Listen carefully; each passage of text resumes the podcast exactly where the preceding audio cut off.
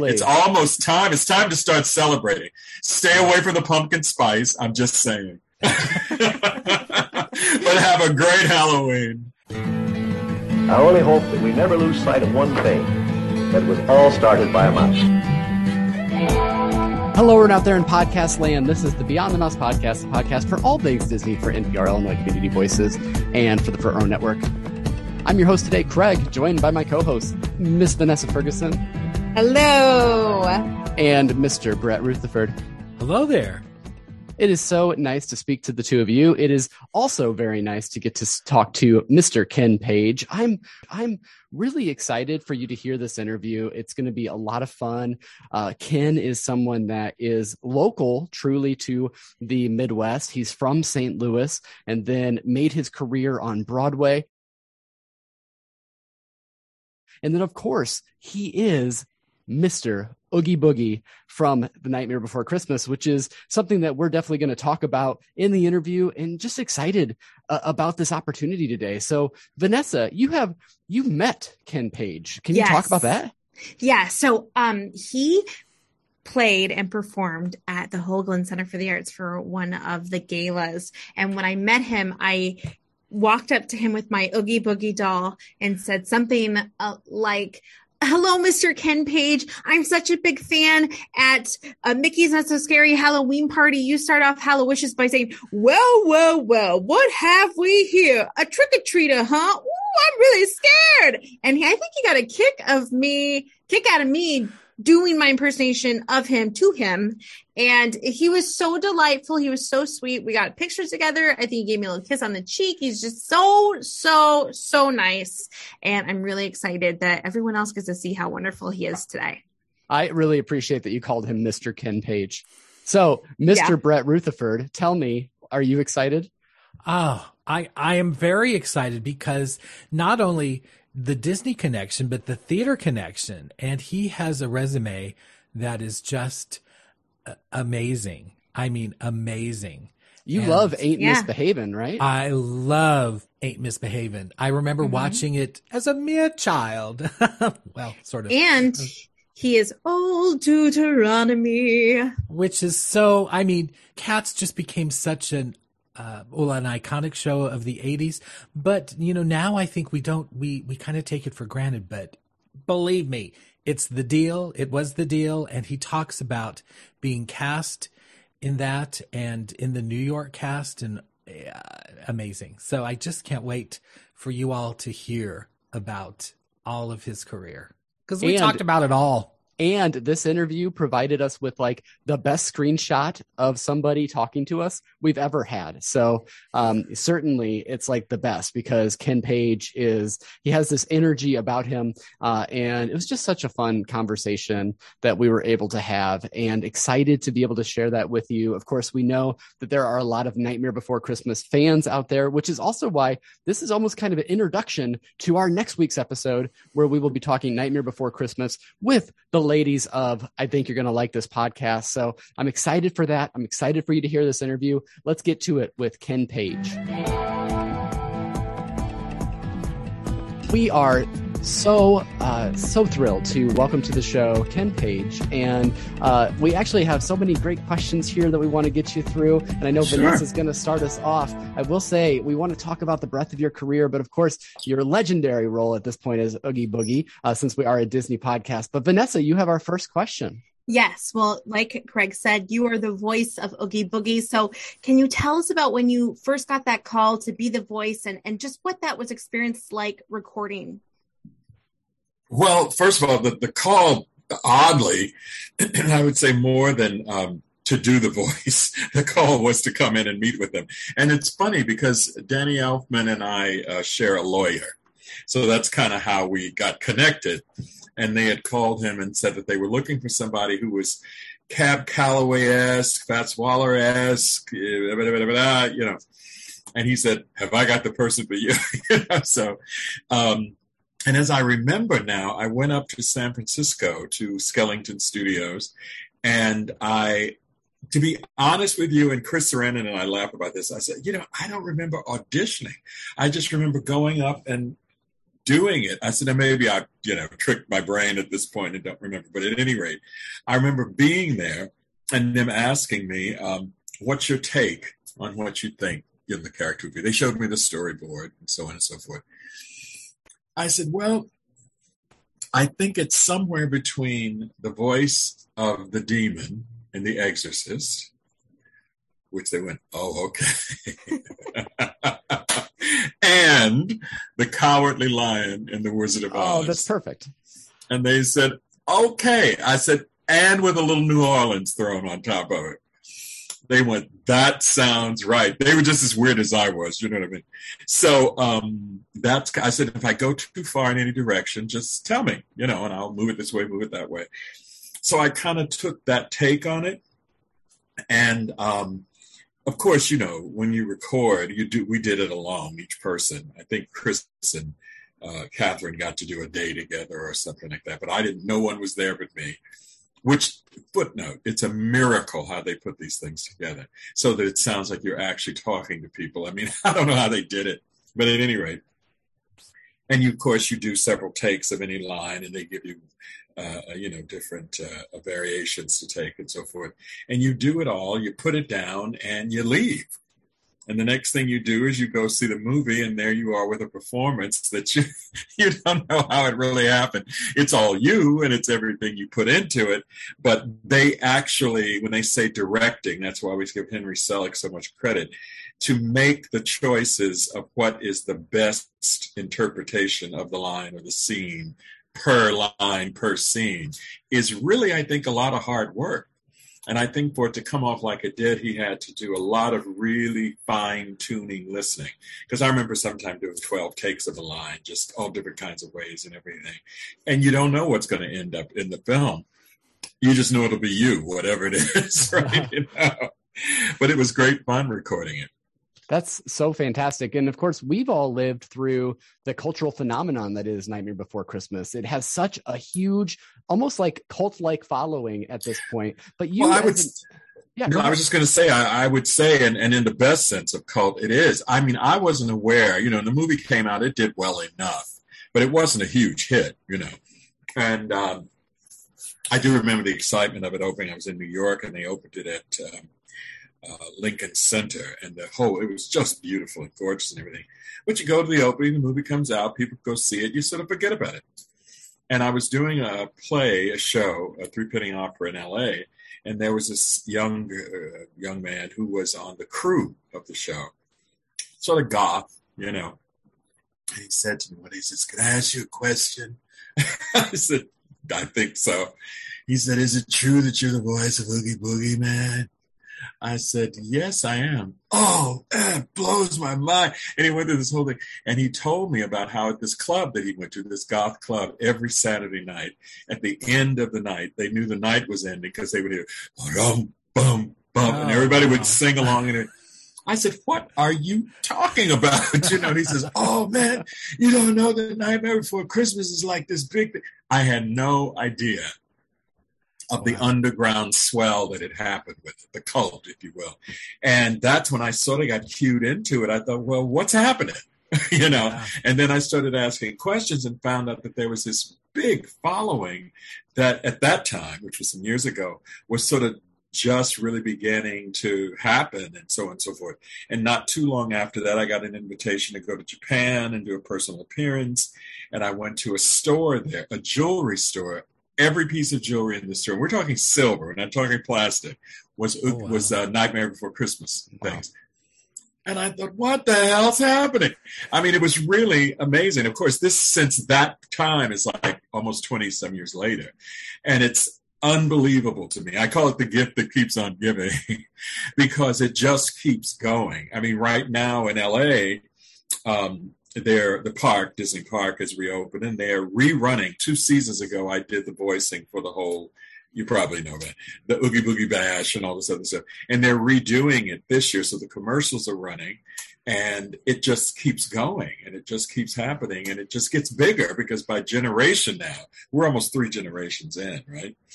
And um, people, when I do signings, people come and they're adult people with their ten-year-olds. Some of them are adult people with their ten-year-olds and their seven-year-olds, their babies. And it just keeps going and keeps uh-huh. going. Uh, it's amazing. It's really a phenomenon. I would say more than a cult. It's a phenomenon. Sure, yes. Yeah. And uh, to that to that point, I have uh-huh. a five-year-old, and yes. one of his favorites is Nightmare Before Christmas. And he, I told him that I'd be uh, speaking with you today, and you would. I mean, I was excited for this interview. He was on cloud nine about it. So, oh my uh, goodness! So thank you for that, and it's just so cool to see that generation keep going. It um, is. And speaking of fans, uh, we did have, we let our listeners know that we'd be speaking to you. And so some of them came up with some questions that they'd like to ask, and we thought we'd throw them in here randomly. Sure. But uh, one of them, I believe it was John, asked uh, just who your favorite Disney villain is. Oogie Boogie, don't be ridiculous. Don't be ridiculous. Perfect. Well, let's say previous to Nightmare Before Christmas. Uh, my favorite Disney villain, I think, was Maleficent. Because I think as a kid, that scared me more than any of the others, you know, that I remember encountering. Maleficent was really evil. You know, I mean, there was no redeeming qualities. She wasn't funny. She wasn't trying to be funny. She was evil, you know. And I remembered something about her always kind of made me go, ha-ha, uh-oh, you know. Here she is, right?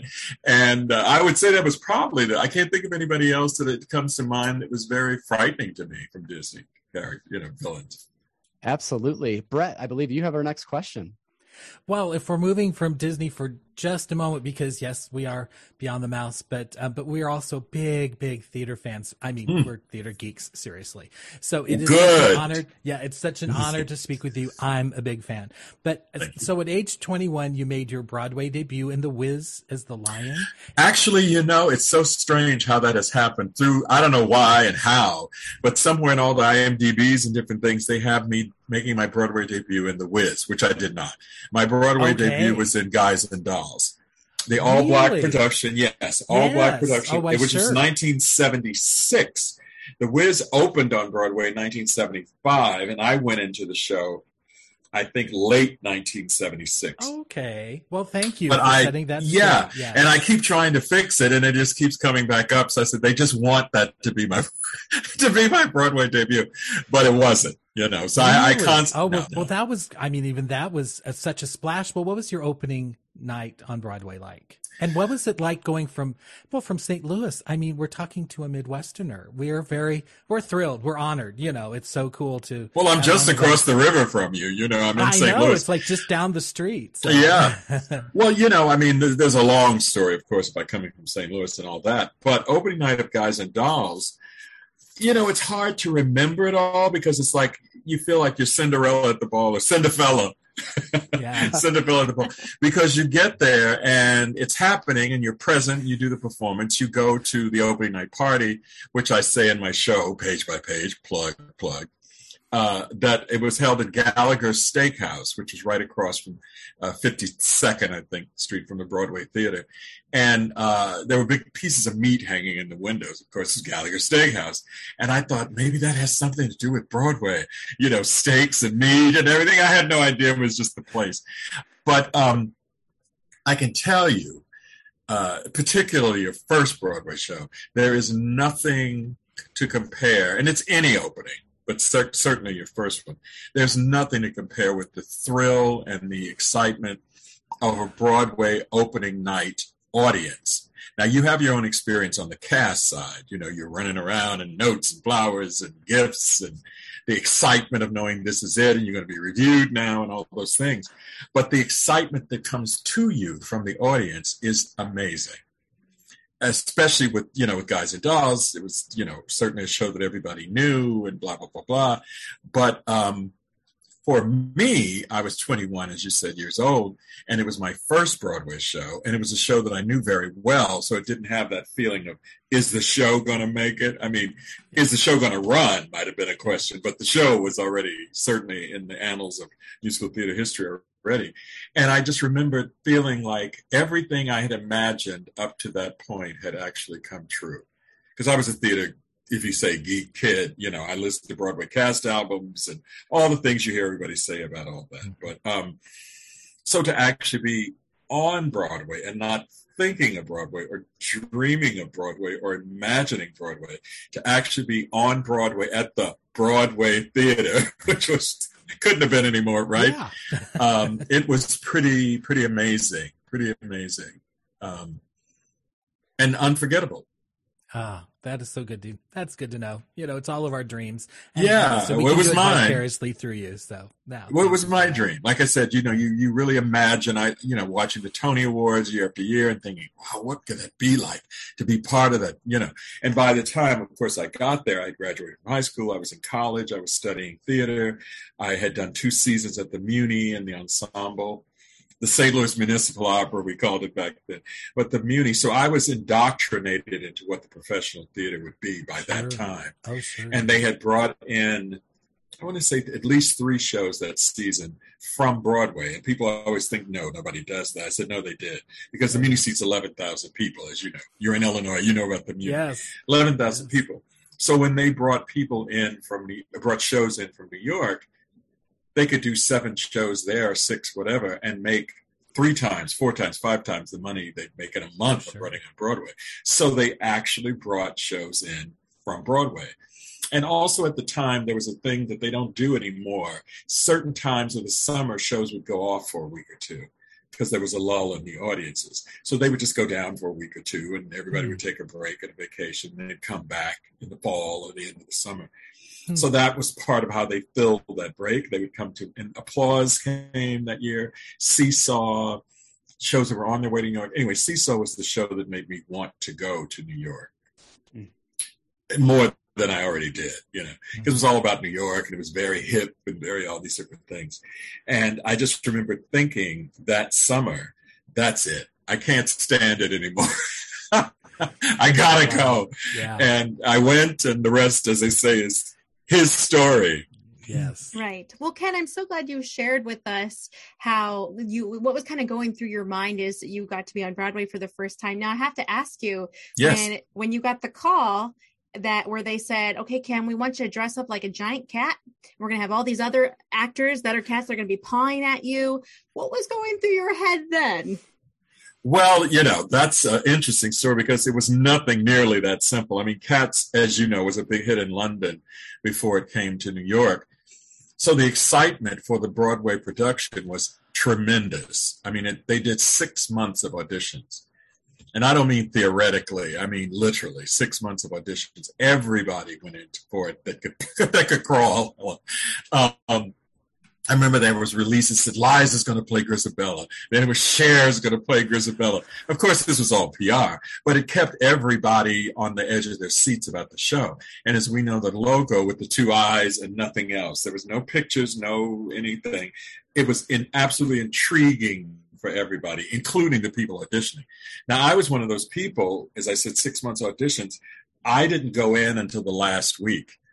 People had been being seen and coming back for over that period of time. I went in the last week on a Monday. I came back for a callback on a Friday, and they called me on Monday morning to say, would you play Old Deuteronomy and Cats? Wow. So when I tell people, when we got, we, the cast was together, and I told them that, they were like, I won't say yeah. what they said. I went the first time six months ago, and they call you in a week and you knew about it. I said, that's just the way it worked for me. You know, showbiz. That's showbiz, yeah, baby. Showbiz, you know, baby. But um, so to get the call, of course, by the time I went in for it and got in the mix of it all, and it also dawned on me because I hadn't really focused on it much before then. I thought, well, Cats, you know, it's all about dancers and dancing. And so, so I just didn't really think there was a role in it for me. And the late Bernard Jacobs, who was one of the heads of the Schubert organization, uh, I was at the closing performance of Ain't Misbehavin' on Broadway. I wasn't in it anymore, but I was there for the closing. And he asked me, he says, have you, Kenny, have you been seen for Cats? I said, no. He says, He, he was kind of a little pissed because I think he felt like I should have been and I hadn't been. He said, all right, look, I'll tell you what I'm going to do. I'm going to call up Benny Lipp, the casting office, and I'm going to have them bring you in. And I said, well, okay. I mean, they didn't. He says, no, no. I'm going to call Benny Lipp's office and have them bring you in. Don't worry about it. I'll take care of it. So um, I went off actually to L A to do the T V version of Ain't Misbehavin' at N B C. And while I was there doing that, I was learning the song and rehearsing. And I always like to tell it because it's so funny. My dear late friend, Amelia McQueen, we had our back-to-back rooms at the hotel. And I was in the shower singing, "You've heard of several." And we'd go to the studio, and she goes, "Yeah, I heard you rehearsing this morning, Paige." I said, "Oh, yeah." She goes, "Yeah, it's pretty good. You need a little more work to do." Oh. I'm like, who, who asked you? You know, yeah. But it was, I always loved that because she was, because I didn't think she could hear me, but she did. Anyway, so I was working on the song. I came back, as I said, I went to the audition, so on and so forth. And they called me, and it was that feeling like you won the lottery. It was pretty oh, close sure. to like an opening night of a show because we all knew that Cats was going to be a huge hit. It already had an advance of millions of dollars. And the whole city, the whole country was kind of talking about it because it was that rare thing in theater where it's a phenomenon beyond the theater.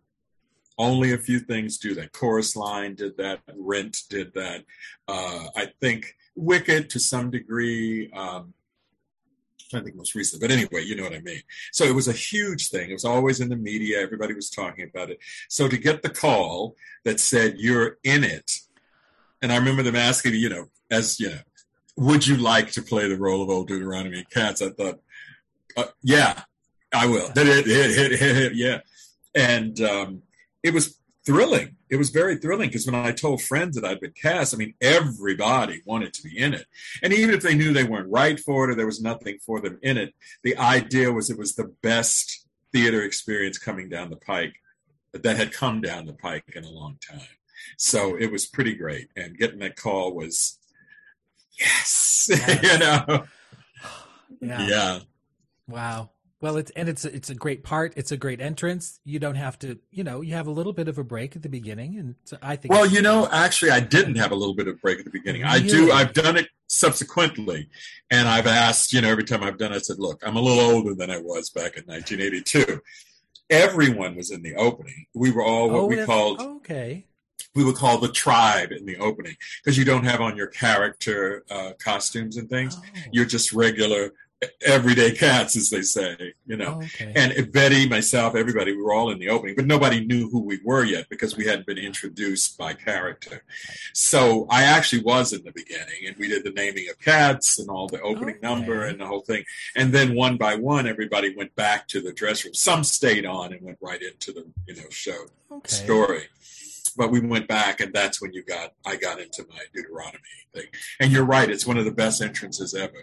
It truly yeah. is, you know, especially at the Winter Garden where everybody had come on stage, on stage, on stage, and my character entered from house left and came around and walked through behind the front orchestra section, so you got to see people and they got to see you, and then I had this ramp to walk up to the big greeting to all the cats. I mean, it was a terrific, next to Dolly Levi, I don't think there's... Well, hello, yeah. So.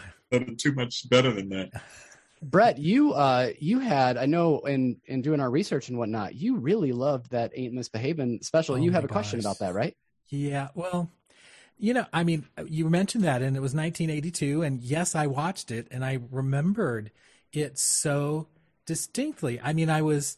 I was young, and I was very white, and I was very Midwestern, and yet I'm watching this wonderful performance on N B C, on a network, you know, and, well, I mean, I could it could be its own podcast because I love it so much, but I'll just get to it. Um, I think what hit me most really is, you know, it it's the music of Fats Waller, and it's so well written, and everyone has a moment to shine, and And and the end of Act One, amazing. Well, anyway, that's but but in Act Two, kind of in the middle, um, the song "Black and Blue," and I mean, you know, again, I said I was, you know, very young, and you know, uh, it it really it really hit me, and and it, it it gave me great empathy for that moment, and you know, so that's what it did for me. But what was it like performing that? Well, you know, I think reflecting what that song was like. Uh, knowing, let me just say a little bit of the history of it. The song was actually from a show, I believe, called Hot Chocolates, and Louis Armstrong actually sang it originally. And it was a little more upbeat, you know, the words were always what they were, but it had a feeling of, so when they brought it in for us to learn it, to do it in the show, we all talked about how in a show that was, I think, ninety-nine point nine percent upbeat, other than Mean to Me and a few more heartbreak right. kind of things. Right. This was the only moment in the show where we were going to get to not only express what Fats Waller went through as a Black entertainer at that time, but also what it was like for Black people at that time, you know. And it was the only moment in the show where there was no edifice. There was no, we're going to make you laugh, we're going to have fun, we're going to be sexy, we're going to do this. It was just plain and simple. I give uh, Arthur Farey and Richard Mulvey great credit in the way they staged it. Just us sitting on the stools, singing out front to everyone. And um, it really, interestingly enough, when we first opened in the show, there would always be teeters of laughter when we did the number. When we did it off Broadway, because we were at the Manhattan Theater Club first and we were in a sixty-seat room, I think the energy that we were bringing forth as actors before the song started let everyone know this is not funny. But in the Broadway theater, people, of course, were more distant, and I think they thought when we went, cold, empty bed, springs hard as lead, there's in my head, feel like, oh, Ned, what did I do to be so black and blue? Ha, ha, ha, ha, ha. But interestingly, for me, that was exactly what the song was about. People in the time period took it to be something funny because in their mindset, it was like, I, you know, there's a long story that could go with that. But as we continued the song, all of a sudden it started to dawn on the audience that what was being said was the real state of being Black in America, specifically during the Harlem Renaissance period. Say the thirties to the forties. Um, and when we got to film it, what I loved about the way it was filmed, even though it was just the five of us, it had that sense of, of rep- representation. You felt like you were seeing faces of several people, not just the five of us.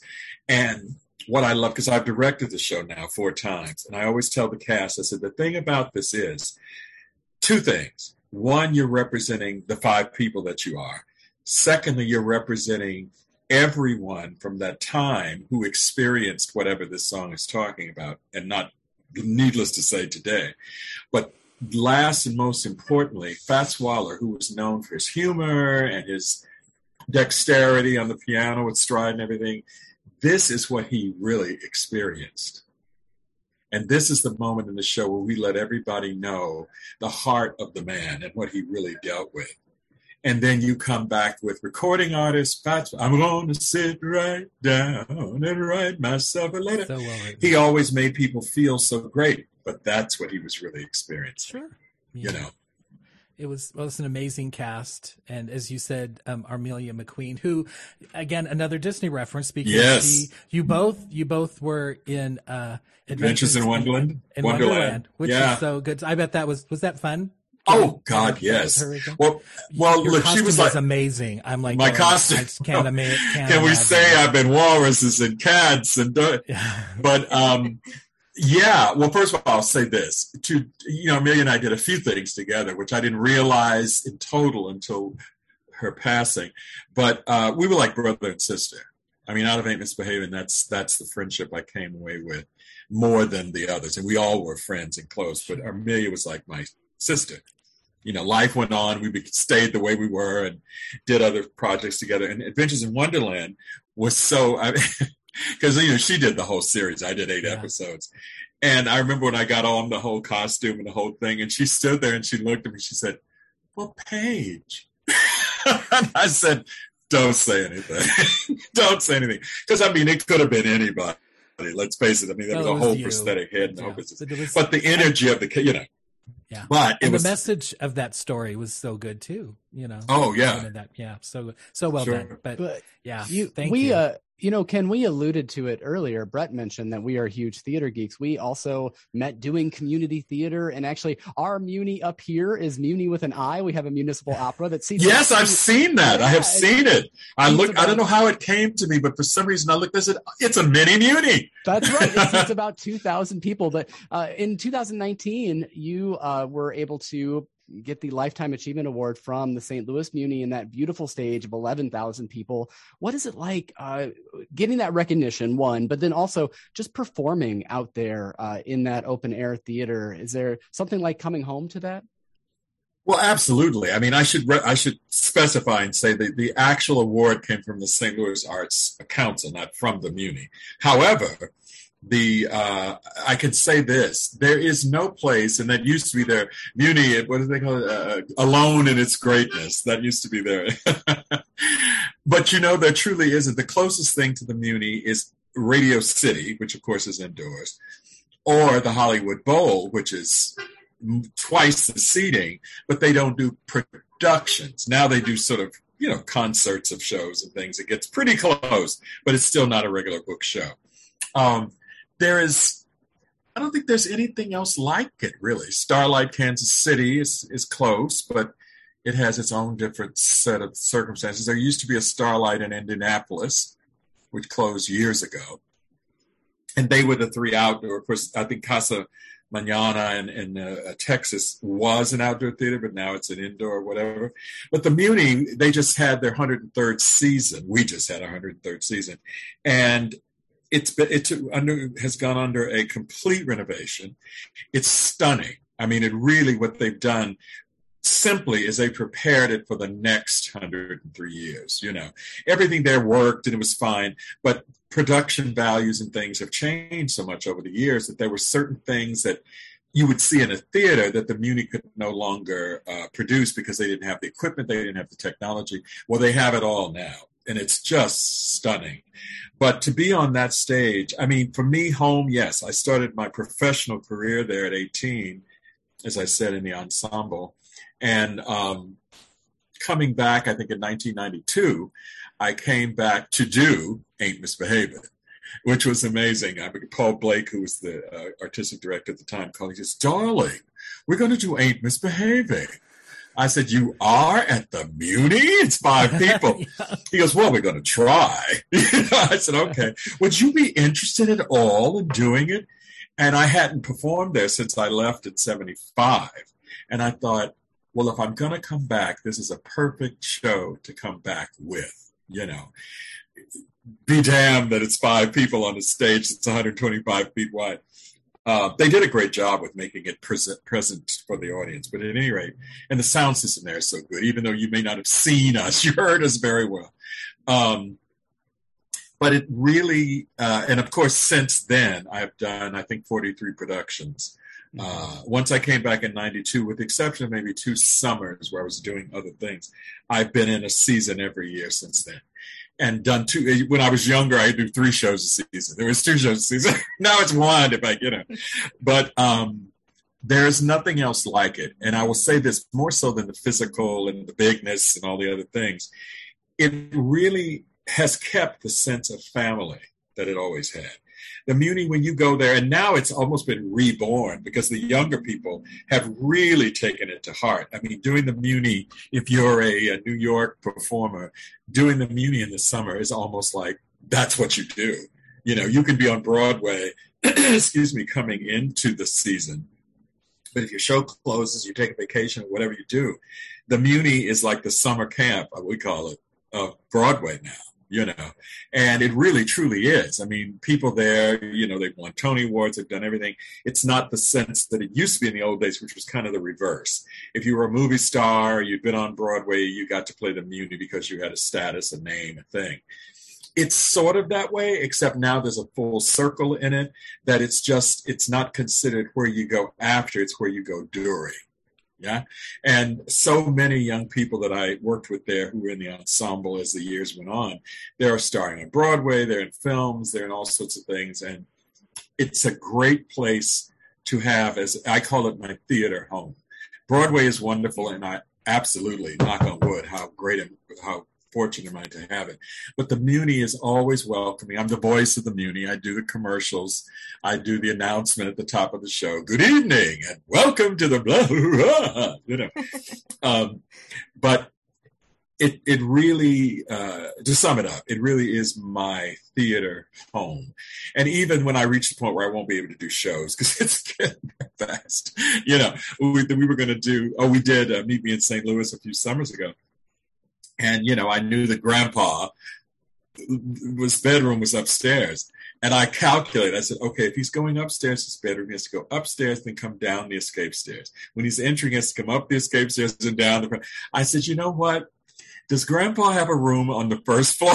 Possibly. I said, maybe his bedroom is over there on the first floor.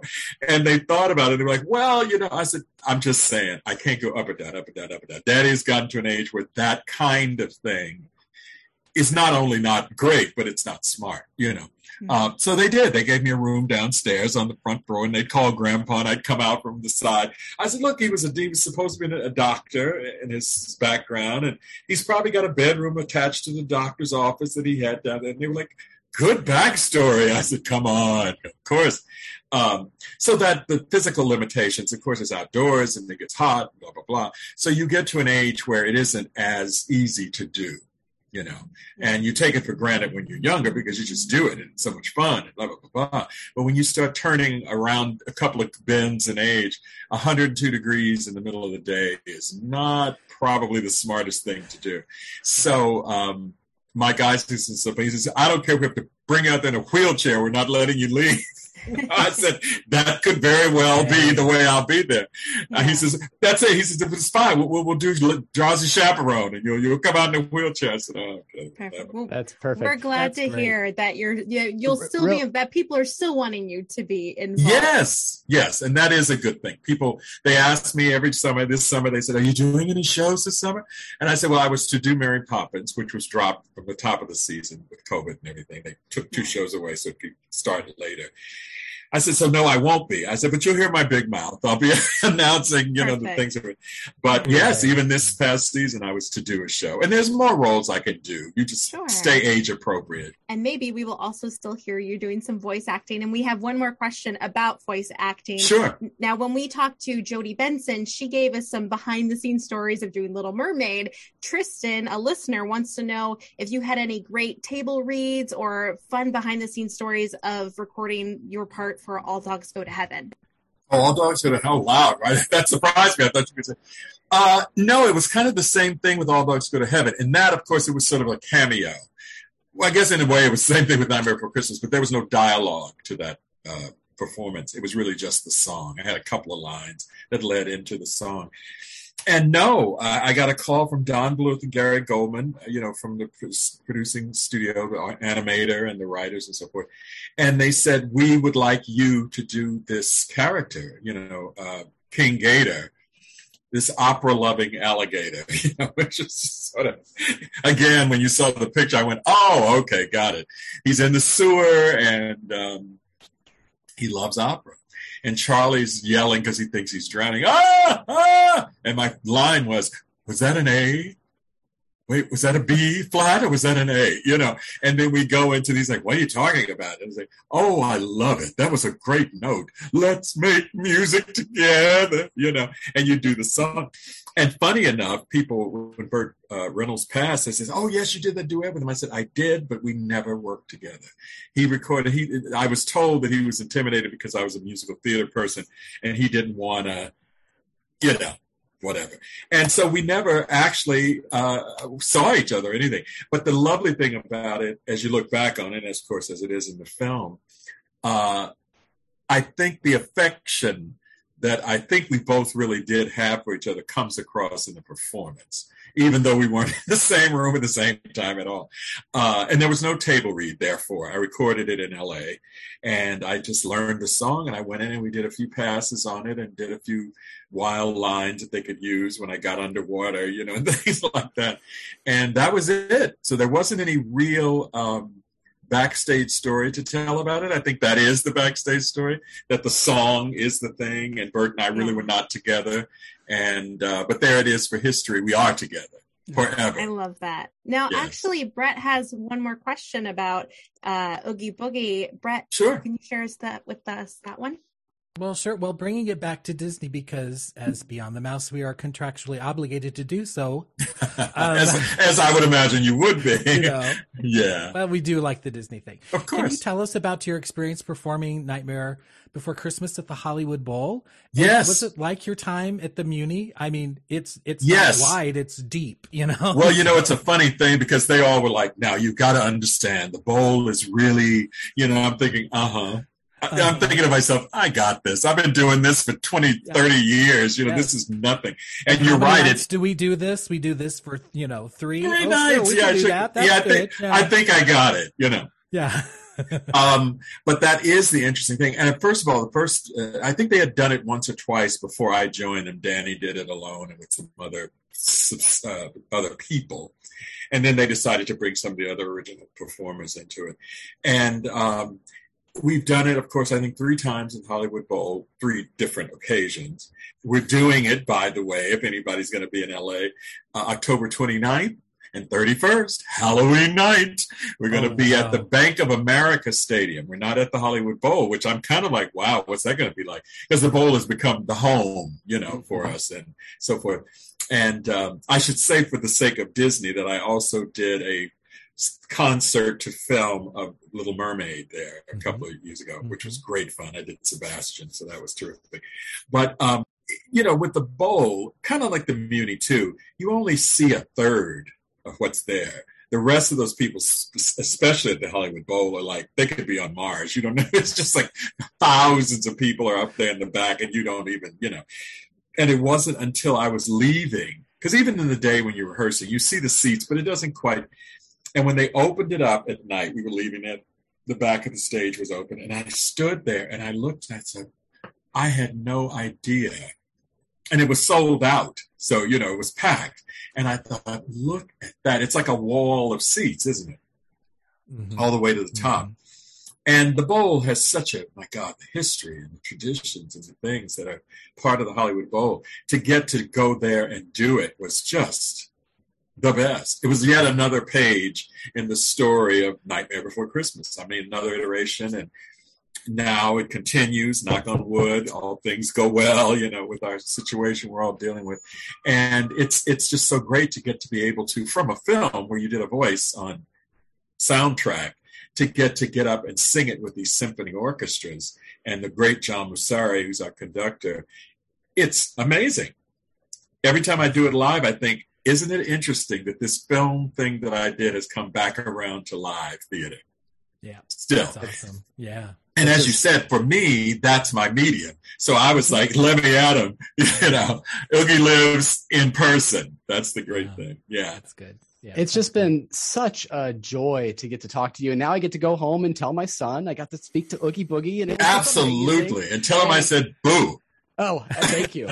Absolutely. Uh, you know, it's just also great. But what we like to end with is just a, a question to you. Is there something that you, you know, you, you've done so many of these interviews. Is there something that you wish you're asked about, but you never are? Or maybe a story that you have that you've always wanted to tell, but haven't had the opportunity. So we thought we'd just give you an, an open stage, as it were, to, oh my goodness. Uh, to let us know. Well, when I was five, no. uh, I can't say that there's anything specific. I would just say that at this point, uh, I would want to say more than anything how grateful I am, and how lucky isn't a word I like to use a lot, because I think there are many other things that come in before luck. But um, how grateful I am that my career not only has been wonderful, but continues to be active. And I look down the pike and I see a few more things before I'm sitting on the rocking chair, you know. And um, I'm so grateful that opportunities like Nightmare Before Christmas came along, because you never know. As Fats Waller, or you one never knows, do one, you know? And you don't know what's in front of you. You you just try to always do your best. And I'm so grateful for the opportunities that I've had, because looking back now, I can say they're all pretty hallmark things. I mean, Cats is an amazing thing that is worldwide. Uh, Ain't Misbehavin' has been done all over the world and exists on film. That's one thing I would comment on, is that I've been very fortunate to put some of my stage performances on film, which is also not something that happens that all. It happens more now than it used to, but that's been specifically wonderful.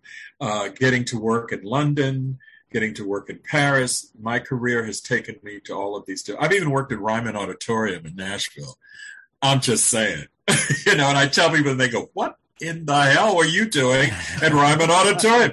I said, I did a show called It Ain't Nothing But the Blues, which we had done on Broadway at Lincoln Center and then at the Ambassador. And they got, I got a call that said, they want us to do the show at the Ryman Auditorium in Nashville. Can you, are you, because this was after we dispersed. I mean, I said, yeah, how great. And I had Minnie Pearl's dressing room, you know, and I got to take a picture with the famous microphone. So I've even been reached that far into what we know as, as our industry. So I'm very grateful. That's what I would say as a last statement. And I, I knock on wood, and I hope my health is good, and, and that uh, I'm able to continue doing what I do. Because I think artists, no matter what leg of it, arm of it, finger of it you're in, we have a particular mission, especially nowadays. People, I whenever I've spoken to graduating classes, which I've done a bit, and I always start with a whole litany. I said, just think about it. No T V, no movies, no, no recordings, no this, no that, no, no, no, no, no. I said, none of that exists. What is the world? No dancers, no singers, no newscasters, because they're part of the industry, no music, no no no Madonna, I used to say, then it was Gaga, you know, so years went on. I said, none of that is there. What do we have? And I could see them thinking, oh, I said, so don't ever let anyone tell you that what we do is not important. People take it for granted because it's just there. They go and they live stream and they download and everything is there to be had. But if we weren't there as artists to do it, it wouldn't exist. And I think what we do is the spirit lift of humanity, always has been. And I think that's the thing that keeps me going at this point, is knowing specifically at this time, whether it's Zoom or, you know, whatever, that we really are the um, air underneath everyone that keeps us all breathing and, and feeling like we're one together. Truly are. And we are so grateful for your time today, and just the art, the creativity, the joy, the passion that you've put out into the world and continue to put out into the world. We are such recipients of that. So thank you so much for your time today. It's been an absolute pleasure. And thank you for asking those wonderful questions. Thank you particularly for that. That's oh. very astute. Thank you. I appreciate yeah. that. Absolutely. But it was so wonderful getting to talk to you today. So it was great to talk to you. I mean, you know, look, this is the thing that's come out of the COVID period, which I think is, if you want to say, kind of wonderful. I hate, I don't, that's the right word. I know. Is I was saying to my mother just before, I said, well, I got to go because I got to do a Zoom link and thing. And I said, you know, I never thought about it, but since last year, I've done several different things and different that I've reached more people during this time because of everything being online and people being able to, to, to, uh, come on, stream in, or whatever, that I've reached so many people during this period. And they've been things like this where you get to talk and you get to express yourself, and I don't have to perform. I'm actually talking to people. And it's been sort of an interesting uh, page by page. Yeah. Now that's a podcast. I love that. I love you got, that's see, podcast right, right there. See, right there you there. Are. No, that's so, that's, that's so by good. The way, that's the name of my show, my yes, concert that I did. Yes, yeah, right. so yeah. It, yeah, but aptly named, I think. You know, perfect. Yes. Well, that's so wonderful, wow. and thank you, uh, yes, thank, thank you again. So and You're more really, than really welcome. And everybody, stay safe, you. Stay healthy, yes, and have please. a great Halloween. Come yeah, on, absolutely. It's almost time. It's time to start celebrating. Stay away from the pumpkin spice. I'm just saying. But have a great Halloween. That's Thank so you. great. Thank, Thank you. you. Take care. Too. Thank you so Take much. Care. Thank you. Bye-bye. Bye. Bye.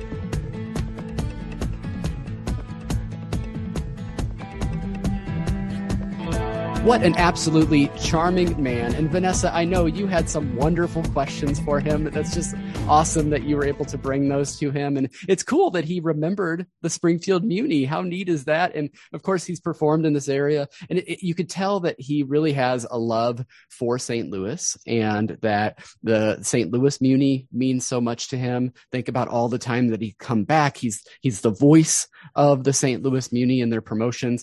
Just incredible stuff, in addition to to this so memorable role as Oogie Boogie in Nightmare Before Christmas. It's just great. Isn't it, Vanessa? It is so great. I am so glad that you all enjoyed speaking to him, because uh, he was so memorable when I met him the first time. He's just a delightful person. And that voice, I mean, even his talking voice is just like, it's, I don't know, it gives such energy. And it's, it's like my favorite part of Nightmare Before Christmas is just him, his voice, his singing voice. Uh, he's just so delightful. And I'm so glad you guys got to meet him. Yay.